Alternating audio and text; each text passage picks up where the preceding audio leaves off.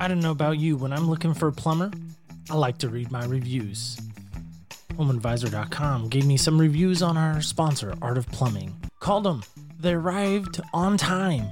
Immediately found the plumbing issue and fixed it right the first time. I called them last year and it was great. I called them again this year because I had a problem again. They came out, they fixed the problem, they even gave me solutions to help stop the problem in the future at 541 9405. Take a walk with me. Not like you used to do. Do something different and put yourself in other people's shoes. Open up your mind and open up your eyes and change your direction, change your perspective.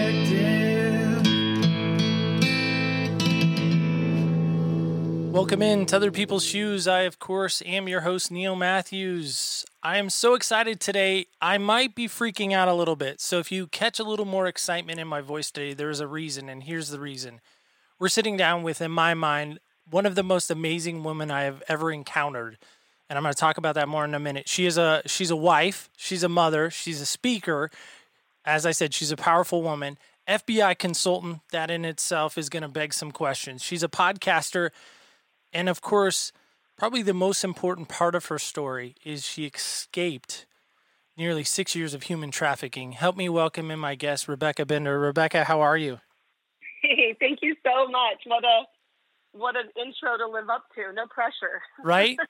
I, I love the fact that we're getting some moments today, and so thanks. Uh, thanks for doing that. I know uh, we're kind of quarantine mode and kind of coming out of that in a lot of respects, but but you gave us some moments today, and we're not going to disappoint. We're not going to, you know, waste any time. But we got to get most important question, of course, you'll ever, in my mind, ever be asked in your whole entire life, and that's this: Okay. What size shoes do you wear?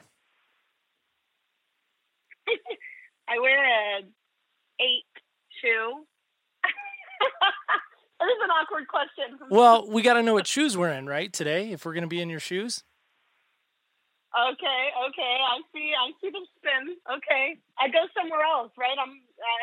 Uh, You can go anywhere you want with that. I don't, I don't know. Yeah. well, yeah. we we work with a lot of weirdos online. So, what size is your shoe? Sends us to That's to true. I. I guess that is a little different, but but an eight, right? You did you say eight? Did I hear that right? I, I am I do wear an eight. The funny thing about that is I actually used to not wear an eight. I used to be like a seven, seven and a half, and I had what feels some days like a million children, especially when you're in the midst of quarantine. And my foot grew to an eight and a half, like a full shoe, size bigger, and I had to like go buy all new shoes. I mean, slowly I increased my collection. My husband was not thrilled, but the crazy part is then now it's been a while since I've had my last kid and my feet have started to shrink back down to normal. And I'm like, no, I gotta go get all new shoes again. That's my a- husband says I'm just using this as an excuse. That's a terrible, terrible thing to, to have. I love shoes. And so that's kind of why we named this show this is other people's shoes is I love shoes. And so I thought, well, you know, we're walking in someone else's shoes, someone else's perspective, someone else's thought process. So that that's kind of where we all stem that from. So it's not that creepy, I Cool. guess. That's cool. So do you have a certain brand No, or no, style it's you like more than another? Oh, I mean, I used to be like a platform heels, anything trendy. I'd love a good snake print or cheetah print, but I'm also an Oregonian girl, so I got a couple Birks under the bed. And at the end of the day, I'm, you know, getting older, and so a cute pair of, of just white Adidas with any dress can work out itself well. All of a sudden, I have uh, Run DMC running through my head right now, my Adidas. So there's that. there, yeah. All right. So, uh, My my daughter runs track for UC Berkeley, and I- they're an Under Armour rep. So yeah. So, I was- that- hoping they'd get repped by Adidas and she could throw me some gear, but uh, Under Armour's still pretty good. yeah, I did know that she was at, at Cal, and uh, I was a little disappointed that she did not stay for our uh, beloved Ducks because Oregon Duck track is just where it's at. I love Steve Prefontaine, and so Hey, we- anyway. We were too. We were disappointed too. We'll just leave that alone. We're not going to were touch that one. You're, she's the second fastest female in Oregon's history. How do you how do you not at least invite for a walk? You know, like walk, uh, invite on for a, a tour, a visit. Um, but Yeah, that's another the story. That's that's the Ducks. That's the that's the Ducks. Yeah, Maybe she'll go back. yeah. She does have a master's degree to finish, and she's definitely considering U of O for her for her master's degree, and um, and she'd love to to be able to run. It's been such a blessing for her to grow up running on Hayward track, and that's where state championships are every year for our high school kids. And there are people all over the world who wish they could run on Hayward track, and to grow up running on it and going going to camps there. Um, she's still very blessed, and she gets to run against the U of O girls, and she beat a couple at indoors last year, so that was fun. Well, in my mind, when she comes back to Hayward as a Cal Bear, you know, she can show Oregon what what they're missing, right? Yeah, maybe she'll come back as a duck and run in her masters. We'll see. We'll Who see knows? where God leads her. We don't know. Amen. So, uh, Rebecca, as I said kind of at our opening onset, uh, that nobody got to hear because they're not cool enough to hear pre show stuff. Um, maybe one day we'll have a Patreon and people could do that. But your book brought me to tears and, and open weeping uh, did occur. But for our audience and for those that may not know your story, will you help us break that down and, and tell us, you know, the, the, the book is Pursuit of Love and uh, and why you wrote it, and then uh, you know the brief synopsis kind of, of of the story and where you go with the book. Yeah, I mean, my book "In Pursuit of Love" is is my my memoir of being trafficked right here in the U.S. Um, and I wanted to write the book because I wanted to share my story in general long time ago because I, I wanted people to know that trafficking existed in communities right here in the U.S. I think most of us, survivors included, we all envision human trafficking as, you know, this white minivan, kidnapping, stranger danger, kids smuggled across state lines or into other countries even. And, and it's such a misconception of what domestic exploitation really looks like um, that we miss it. We miss it every day. We miss it in our communities all the time, and we don't know what to look for. And so that's partly why I just wanted to start sharing my story to help people know what it really looks like in your own town right now. And um, eventually, wrote a book. Um, tried to get a book deal for a long time. No one wanted to sign me, and so it took me a long time to get this book deal. And I'm um, grateful. Um, it did, you know, a lot of a lot of time to process my story. I think I think I went public too soon. You know, about ten years ago, I came forward with my story, and um, I just think I wasn't ready. I didn't know. I didn't. I hadn't processed my trauma real well, and so I shared it from a different, like rose-colored goggles type lens, uh, although not rose, trauma-colored goggles. Um, and so I'm glad that that the Lord took a lot of time to get get the book out there because I think it, I wouldn't have been ready beforehand. Not that I'm ready now. I still might have a whole bunch of therapy that I might remember that story differently, you not the whole thing, but you know, like, oh, that one, that one little moment. I actually, I think that was in the Venetian, not the Bellagio, but you know, I tried to preface the book by saying that's what memories do. Well, right, and I, I think you do a great job articulating that. For those who haven't read, the book yet, we're going to link that in our show notes. And in fact, um, we are hoping to get a copy, uh, and so we're, we're going to talk about that and and maybe have Rebecca sign it and and talk about that down the way. But my point that I wanted to get to is, you're six years into this, right? And you go kind of from three different men who trafficked you, and in my mind, which one? I, I have my own opinion because uh, I'm reading it from my perspective. But in your mind, which one was the hardest? Who- treated you the worst? I guess of the three. my last trafficker that I was with the longest um, was absolutely uh, act, would would actually be known as a guerrilla trafficker. There's all sorts of different types of pimp controlled domestic trafficking. There's Romeo trafficking. They call it CEO trafficking, where a lot of people will pretend to be um, like a model agent, music video agent. So they're coming at you with a business offer. Um, business trafficker is another term. And then a guerrilla trafficker, both spelled, I've seen it spelled both animalistic and militant, and they just use brute force. And um, and then there's something that happens through that trauma that becomes like a Stockholm syndrome capture bond with your with your abuser.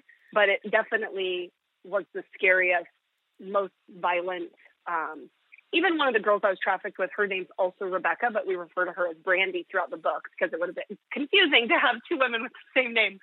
Um, so we renamed her Brandy, but I thank her in the back. And we do lots together today, speak and share. And um, she'll even say often that I was the most abused in the home. I endured the most abuse out of all, all the other women, even. Why do you think that was? Well, there's a moment, I think I share this in the book, where my trafficker says, um, I remember him like pulling me out and beating me with a chair. I don't think I go into that much detail. We have to be careful. You don't want to just have like chapter after chapter after chapter of abuse. So I just shared a couple.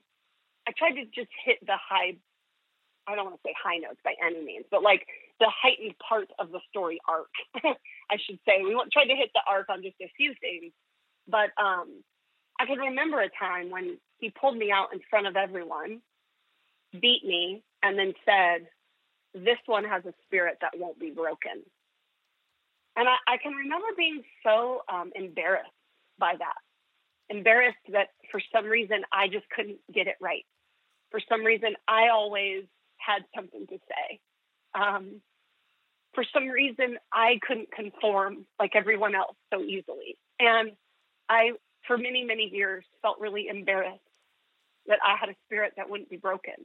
And um, it's taken me some time to actually, I mean, you can even hear me getting emotional talking about it, but yeah, taken me some time to um, to embrace and and like own it. Like you're you're damn right. I have a spirit that won't be broken. God gave me the spirit, and I will not let you take me out.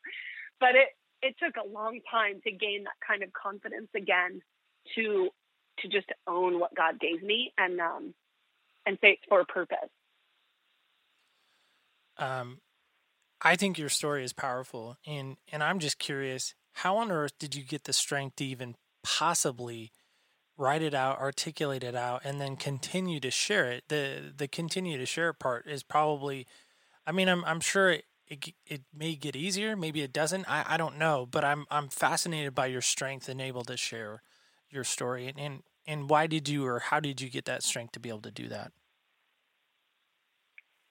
You know, I think one of the things that's so interesting about kind of sharing your story and, and coming forward with your testimony and, and all different sorts of forms and fashions that doors just open, you know, that you just go through doors that open for you and hope, you know, trust that they'll lead where you're supposed to be.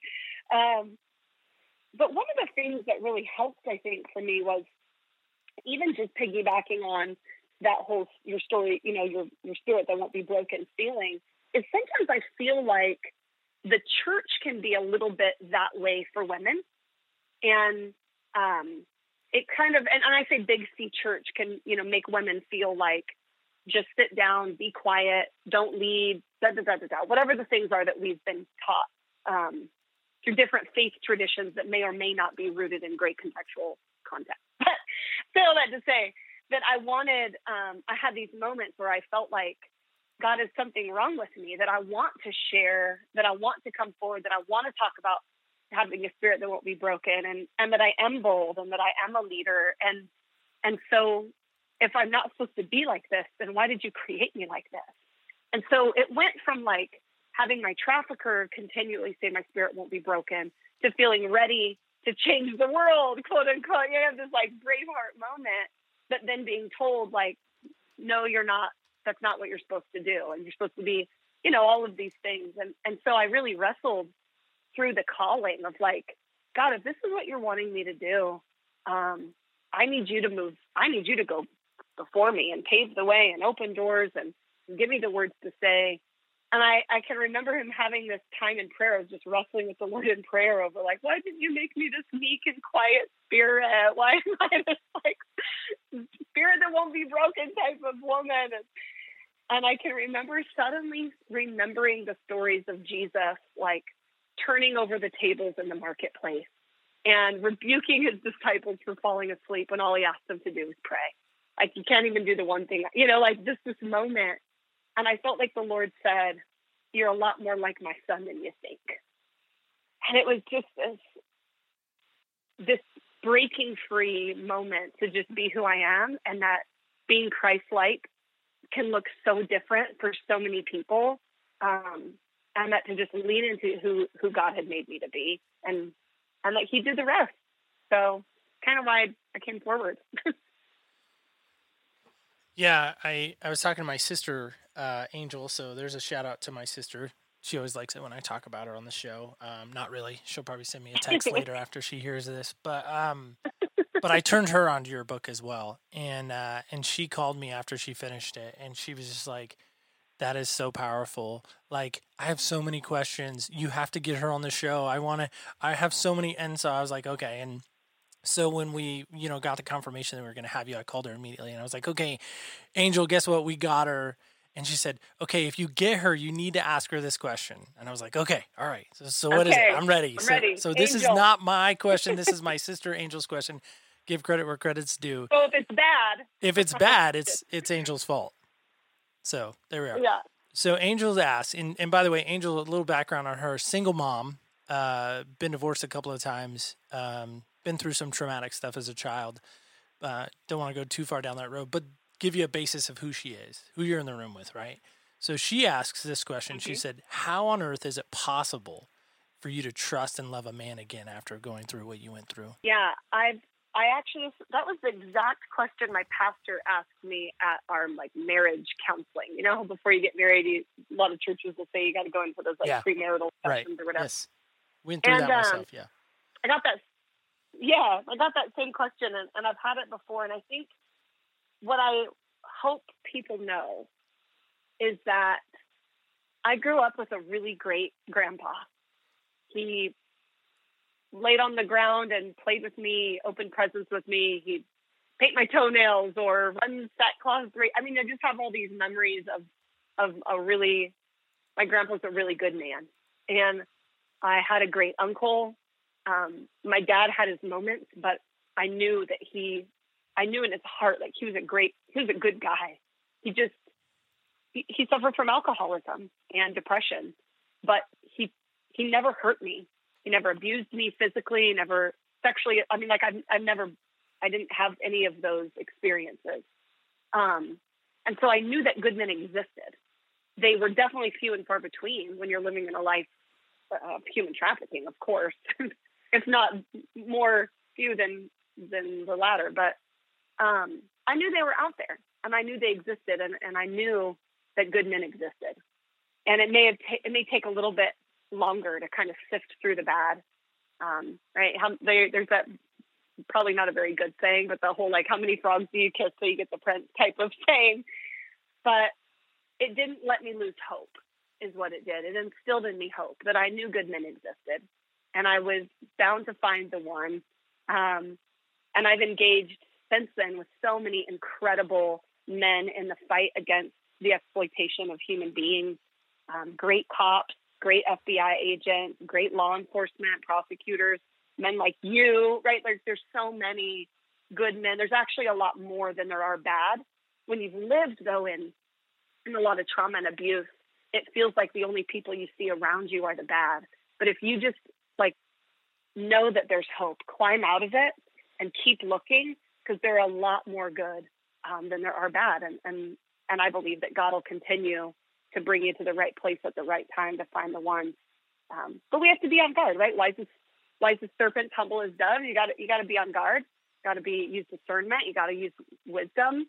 There's been a couple times in my life, and this isn't about men, but where we've had, you know, situations where I'm like, oh, I think we should, you know, help out this or go here, go there. And my whole team and even my board would be like, I'm getting a lot of red flags about that person. I don't think we should. And, and I have none. And I have no red flags. And I had to start learning, like, I need to trust my team.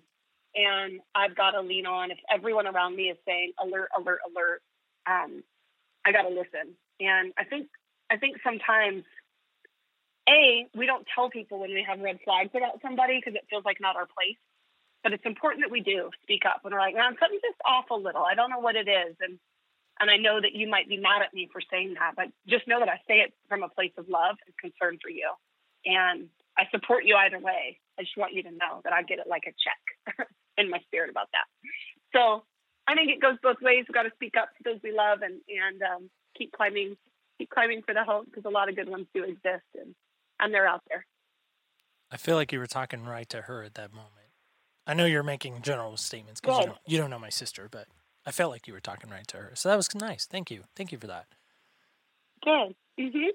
So we're in this search series Um, we're asking people this this amazing question. The shoe question was pretty cool, but this is probably the real question of of it all, right? What is the greatest thing you ever searched for? What's the greatest thing I've ever searched for? Yep. Um, trying to think. That's a good question. Um, By the way, as a podcast host, I love that when people say that. say that again. I said I love it when people say that as a podcast host. That's a great question. That that lets me know that we're like thinking deep. Like we're we're not going to get just, you know, superficial stuff. We're getting deep stuff now, you know, right? Yeah. So what do I search for? Get t- ask me that one more time. I'm trying to like there's so Yeah. many things. That's I- I okay. don't Gr- direction to go. yeah, greatest thing you've ever searched for. So I I don't know what that is, right? I mean, it's it's kind of meant to be open-ended. hmm Greatest thing I've ever searched for. I mean, obviously, I wrote a book called In Pursuit of Love. so I feel like the greatest thing I've ever searched for is love. And one of the things I wanted to really highlight in this book, and, and I hope it came out, I know putting the, the title, the, the word love in your title can potentially give room for a lot of more romanticism than is intended. But one thing I think is so powerful is that as a as a human, my search for love wasn't just romantic love. And like my search for love was about belonging. It was about um, uh, I wanted kids. I wanted to have a family. I wanted to have better community with my parents. I wanted to find a group of people that I could be authentically me and take my guard down and not worry they're going to use it against me later. I wanted to find um, just belonging, so to speak, and and purpose. And I wanted to know that everything I lived through wasn't for nothing.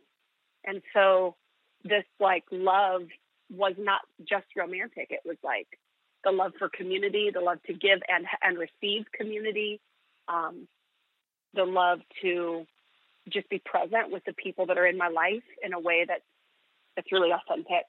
Um, so yeah, love, but that's that's the small shameless plug to stay on brand. Really, it's about belonging. No, it's good. Pursuit of belonging is, isn't so good, I guess. Because when I was thinking about like how are we going to title your episode? Because we're saying you know the search for, and and that's kind of how we're titling things this season, right? The search for, you know, whatever the search for blank. I was actually thinking last night as I was you know mentally preparing to talk to this amazing person. I'm like, God, give me that title. What is it? And he, I kept coming back to the search for love, and I was like, that seems cliche. That seems you know too much. You know, I don't know. And I was like we'll just ask her and see what she says. And so that just fits right perfectly with what we were thinking. So that's awesome. I'm glad that that, that works out. So my sister's amazing, as I talked about, but I'm married to a more amazing woman. Uh, not that, well, she's a little more amazing than my, than my sister. She's my wife who turned me on to your book. And so her and I were brainstorming last night. She often doesn't get show content. Like, you know, I don't talk about like what we're going to talk about. She wants to be surprised, but she's an amazing woman. Met her in high school. Pretty fortunate. We've been married 19 years now, and uh, amazing woman of God. And so I said, "Babe, what would you ask Rebecca?" And she goes, "I, I don't know. There's so much." And I was like, "Okay, well, give me one because I'm struggling again. Going back to the well, like struggling with what should we ask." And this is weird because Uh-huh. normally I don't, but I was so like nervous I couldn't come up with questions. And uh, so my wife said, "Here's her question." She says. Um, if there's something, is there someone or something that would have stopped you uh, from from being trafficked? Is there something that or something or someone that that could have stopped you from being trafficked in your mind? That's again, these are really great questions, and and um, here's the thing: I would love for people to know because people ask. I, I, don't, you know, people do ask that a lot. What's one thing someone could have said that would stop you from tra- I'm like, you're gonna hate the answer. There's not one thing that you can say to somebody to get them out of a life of human trafficking or to prevent them from being trafficked. There's not. Traffickers are targeting vulnerable people they're providing over a series of extended periods of time the item that you as a vulnerable person feel like you're lacking. So they're targeting single moms. They're targeting people in poverty. They're targeting marginalized community groups who have no no community. And they're being those things to those people. And so it's this it's this really um, deep, grafted relationship that they create with you before they ever traffic you. And so then when some one person comes in and is like, that's a bad guy, you think, but I finally have community. I finally have belonging. I finally have someone that's going to help me and my baby. I finally am able to put food on the table. And that one person who's telling me this one thing, like, be careful, they're a trafficker, how can I help, whatever, they're not depositing in my love bank enough to become that instead of. And so, something I would encourage people to do is if you really want to prevent trafficking, you have to get involved with people at risk. You have to, have to engage in foster care communities. You have to maybe be a respite foster care worker for people. You have to be a big brother, big men, big sister, and a mentor group. Uh, sign up for Good News Club every week. Be there and be present with people who are go volunteer at, at the homeless shelter. Hearts with a Mission locally continually needs volunteers. Those are the most at-risk people to be trafficked, and so you've got to be involved. It's not just one thing; it's a long game. You've got to like run the marathon to prevent trafficking, not not the not the sprint, right? And and here's the thing: is that traffickers are doing it, and if we can't, if we can't keep up, if we can't run the marathon right along with them, then they'll continue to win. That's prevention. It's the long game. I think that's powerful, and I think that's some real practical stuff people can can do in their own life right now to look at their schedule, look at where they're at, and say, okay, I want to get involved. That's terrible. No one ever should be trafficked. No one ever should, you know, be forced to do anything that they're not wanting to do. Um, I think that's some great practical stuff for sure. Thank you for that, Rebecca. So, um, scariest moment, maybe scariest moment, maybe while you were trafficked, or scariest moment now post book. What what? I'll let you pick which one you want to try to answer. so much. I mean, obviously, when you live in a life of, of human trafficking, there's been so many scary moments I've had. Um, so many, like more than I could even put in the book. Right when I turned in the book, it was ninety three thousand words um, I was contracted for only 55,000 words. So, like, half of my story was cut to make word count.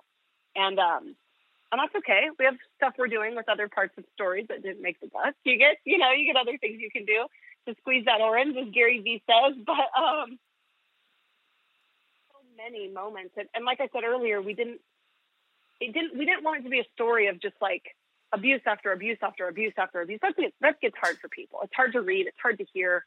Um, it just that is. And so we wanted to highlight like how bad it was, so that you can see how great the redemption is. But um, so many scary moments. I think my two biggest were probably I don't know. I, I don't know. I think all there's a lot of scary moments. I'm not just physically afraid for your life. I mean, I've been trapped in rooms. I've been you know, hor- horrifically assaulted. Um, I've been I've been trapped in rooms for hours and then thrown out in a hallway with nothing. Like the person stays in their hotel room with your car keys, and so you can't even get away. Um, just like a lot of moments of fear. Like if I call the cops, I'm going to go to jail. If they find out I have a kid, they might take my child. If I knock on this door, this guy could hurt me more. Like what do you do when you feel like you have nobody to reach out to because of the stigma and the laws and and all of these barriers, so to speak. But I mean, I think the other scariest part is like starting over. You, you feel like there's all this abuse happening, and it gets to a point where you know you have to run, but the option is homelessness, right? And so a lot of trafficked women, especially if they're single moms, and the clients we serve, almost 90% of the clients we serve have at least one child there's a lot of single moms that are like, I don't want to be abused. I hate this, but my other option is homelessness. Um, it's just scary. It's a really scary moment to walk out that door with your baby or your little kid in tow, backpack on their back, to walk out that door and choose, like, I'm going to go into a shelter tonight because I can't do this anymore. And that's not just for traffic victims. I think anyone who comes out of domestic violence, like, that is the scariest moment is walking out that door. And so I appreciated that when I finally ran for good, what really helped me was my aunt, who actually worked at a domestic violence shelter, and she had been trained in um, helping create what they call a safety plan. And one thing she shared um, at our book tour, she she actually came and, and sat on the Q and A panel with me, which was really fun um, here locally. But one thing she shared that I didn't even know about until recently, I wish I would have put it in the book. I didn't. because I didn't even know about it. Was she shared about um, when people are facing some of those moments of having to make really hard decisions to walk out of what feels financially secure. Um, like at least with you know in being trafficked, I always had food. I always had the power bill was paid. You know, so like some my kid was always had clothes to wear and a car to drive her to school in. So like you're trading, so it, it feels like in your mind. Um, and so one thing she did was she walked through the safety plan. She's like, so who are you going to call when it's time when you're ready to walk out that door? Who are you going to call? And what happens if they're not available or they don't answer the phone? Who are you going to call next? And what happens if they don't answer their phone? Who's your third person you're going to call? And just walking through that with someone that helps you because your brain feels like you're living in this literally like a tornado or a hurricane and like you can't think clearly. You're in these panic modes of like running for your life and grabbing paperwork. Did you get a birth certificate? Did you grab an ID? The flight won't let you on. Like there's just so much panic to have someone sit and say, Who are you going to call? What happens if they don't answer? What happens if they don't answer? And just saying it out loud at least makes you feel like you've gotten a little bit of a plan that you're confidently can walk out that door. That was really scary, walking out the door and running. And then I tried two lots. I think that's why also it was scary. I, I had a multiple attempts at escape, and um, it never seemed to work real well.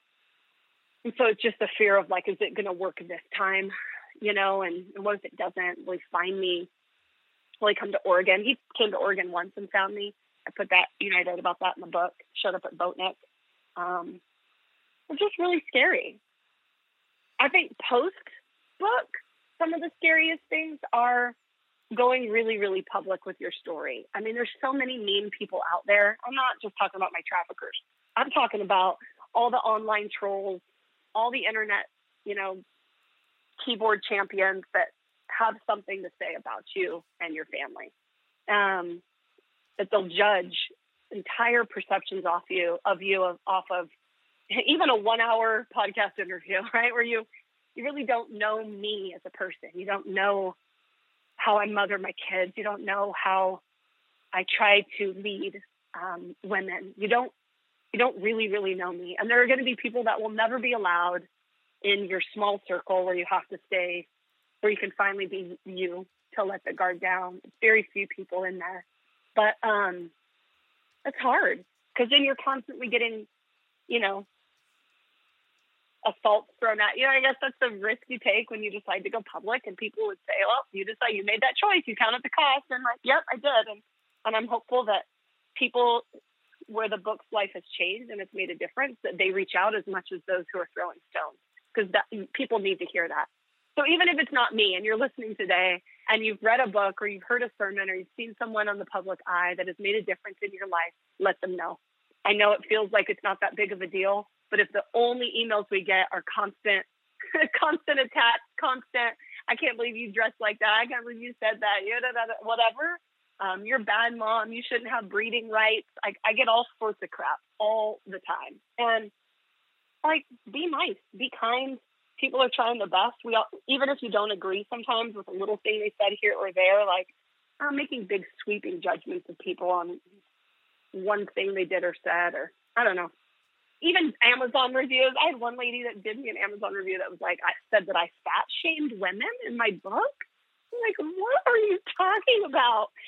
I described every human being because as an author, you want to set the scene, right? So I, I shared about, I literally shared a girl as like scrawny, I think. I shared another girl as robust. I shared another person of having like strawberry blonde hair stuck to their forehead from sweating um, dry heaving during their kicking heroin, right? Like I tried to describe everybody. I described the buyers. I described the cop. I described so to get someone to like send. I was just like, ay yay yay.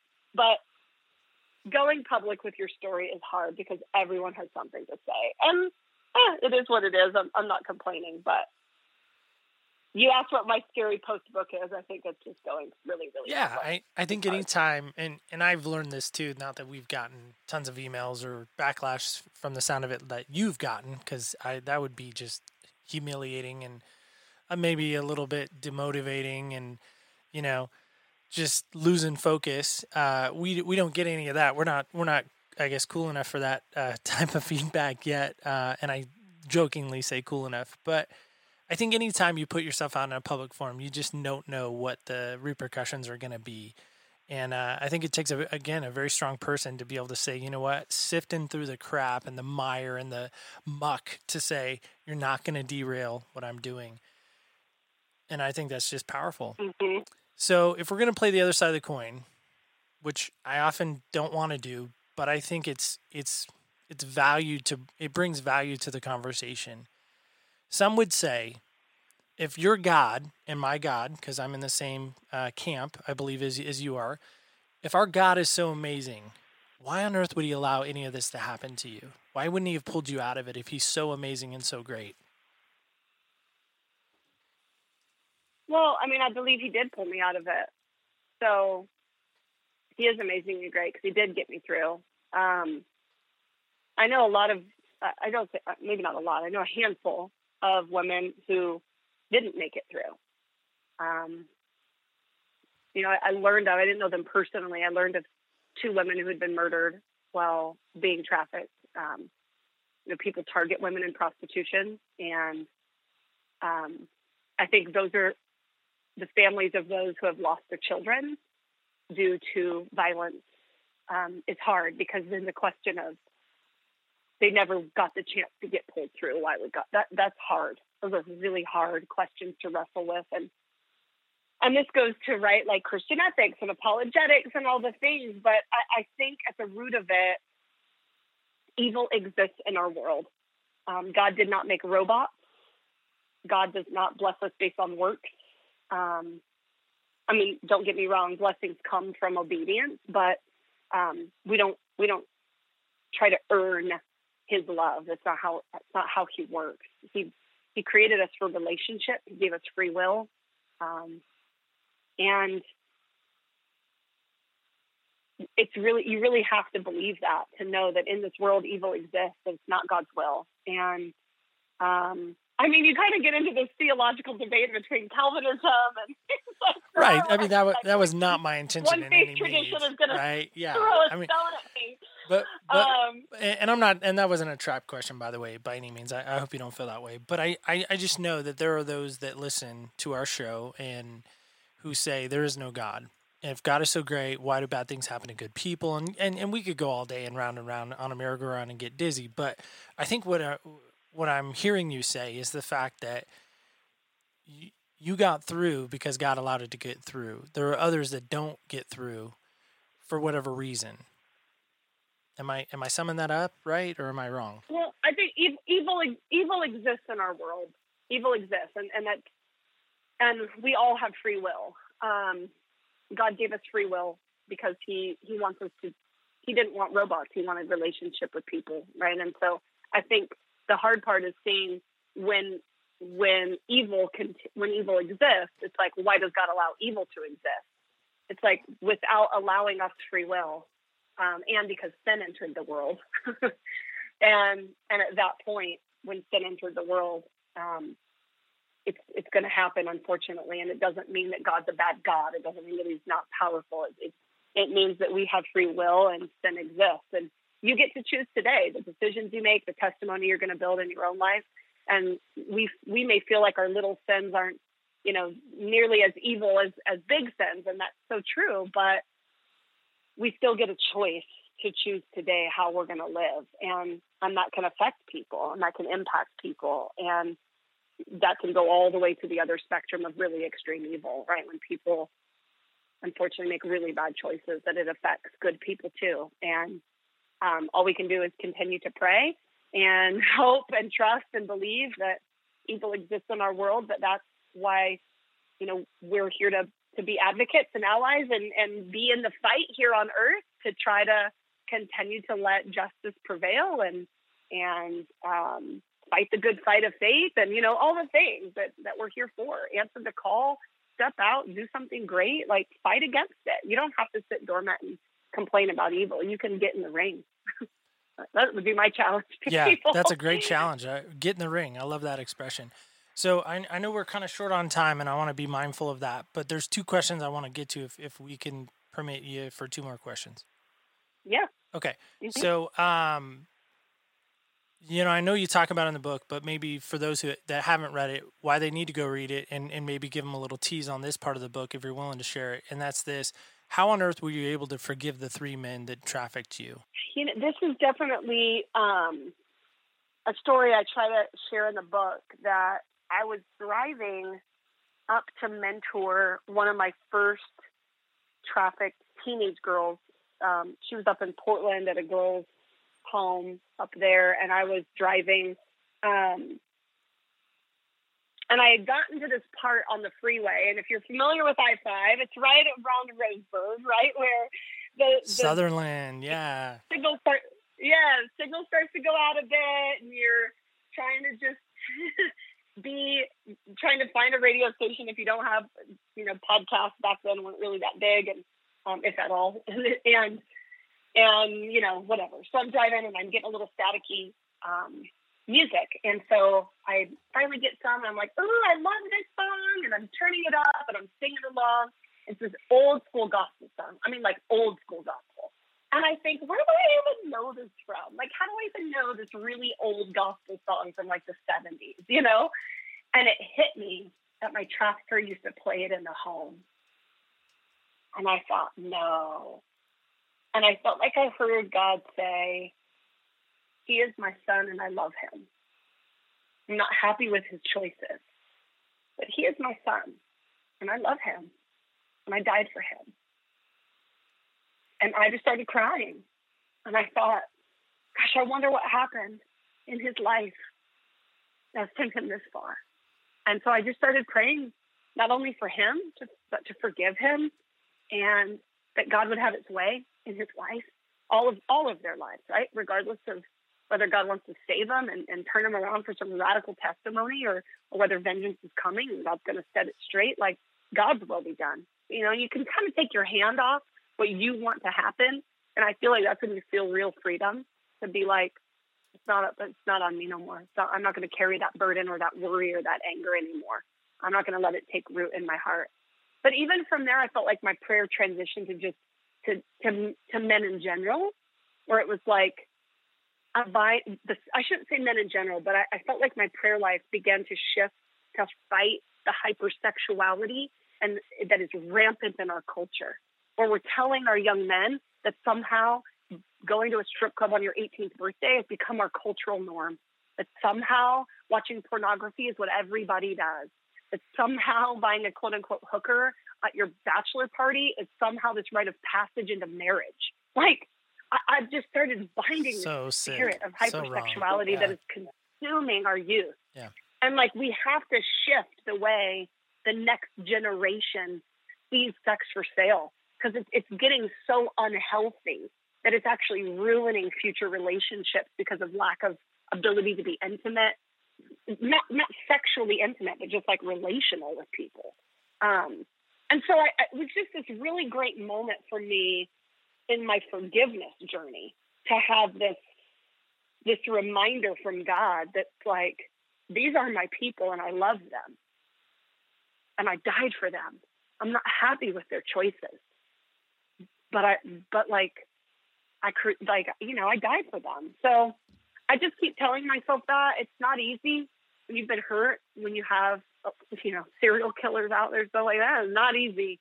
And um, I'm not saying that I don't have to do it often and re- try to pray through it often. And I'm not, I'm not condoning anyone's sin by any means. Um, but we can pray in the spirit against, against the sin and against the evil, and we can fight it um, and we can also set boundaries and right? I mean there's all these things you can go into. I, I heard Steve Furtick once say it was a really really great analogy. He said don't you know, and I'm obviously you want to burn a bridge when someone's abusing you by all means.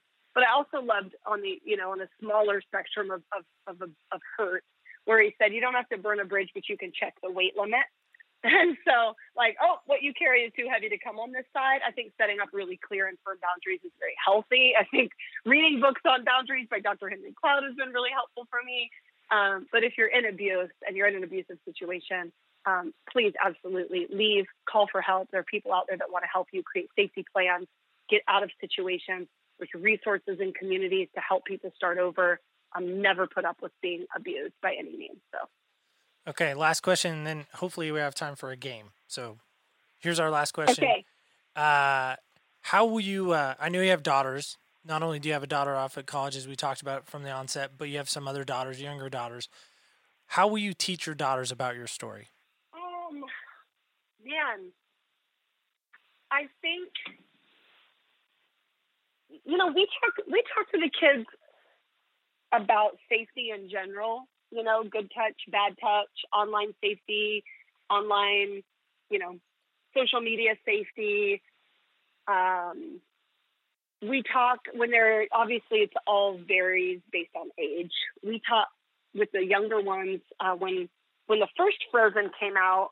I used that as an opportunity um, to talk to them, but also I, I, wrote a blog that ended up getting a lot of downloads. That was just about how to use the movie movie Frozen to talk to your kids about um, trafficking without using the word trafficking, where we can you know, remind them that when someone tries to fast track a relationship with you, that's a red flag, right? Hans was pretending to be someone he was not in order to get the kingdom.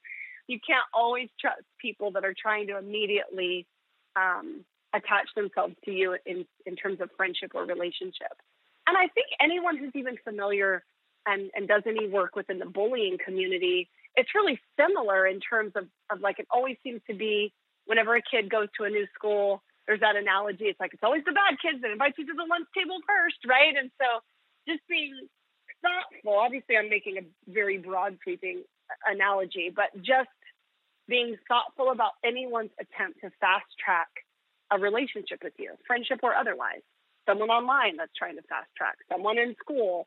Um, and definitely that includes um, trafficking. So I think it's just about having safe safe people in your life, being thoughtful of, of all of the different facets without eh, being age appropriate, I think is important. When they're older, obviously we talk way more in depth, but my youngest is, you know, six.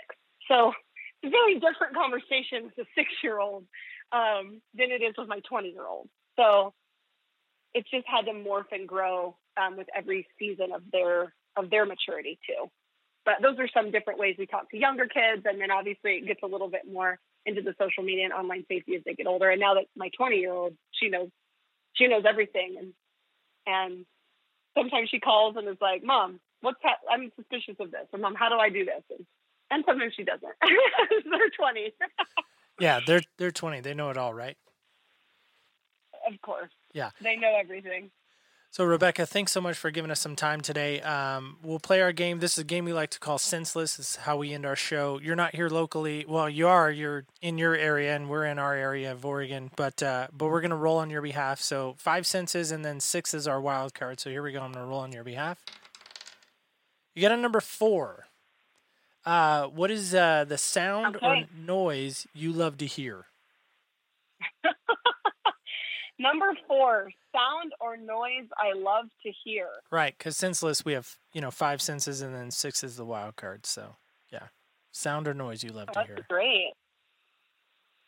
Right now with quarantine, I love to hear the pop of a wine cork. I'll tell you that much. But um,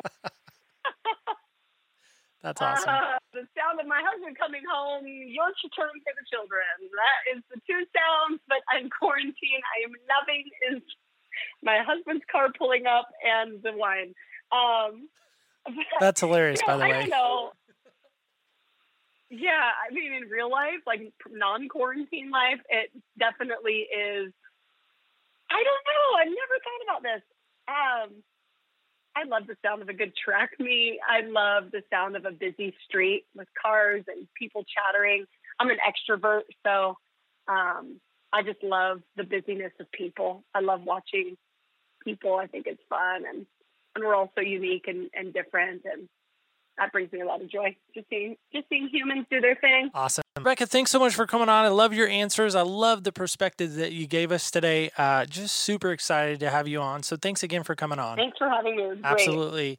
Guys, just remember, and, and I say this so often, but really, when you walk in other people's shoes, you really do get a different perspective on life. I don't think we can get a more exact perspective except for someone that has walked through hell and have come out the other side and gives God the glory in that. To me, that is a phenomenal perspective. I hope you take that with you. Not only share Rebecca's story, but get her book. We're going to make it available to you as well. Uh, so get a copy of that, read it, listen to it, whatever it takes.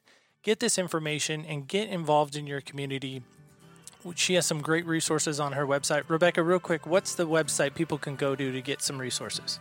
You can just go to RebeccaBender.org. Everything's there. You can follow us on social from there, sign up for the newsletters. There's a resource page there. Everything you need. RebeccaBender.org. Awesome. Thank you again, Rebecca. And again, guys, remember when you walk in other people's shoes, you really do get a different perspective on life. On behalf of Garrett and myself, I want to say thank you so much for listening and stay tuned till next week when we walk in other people's shoes.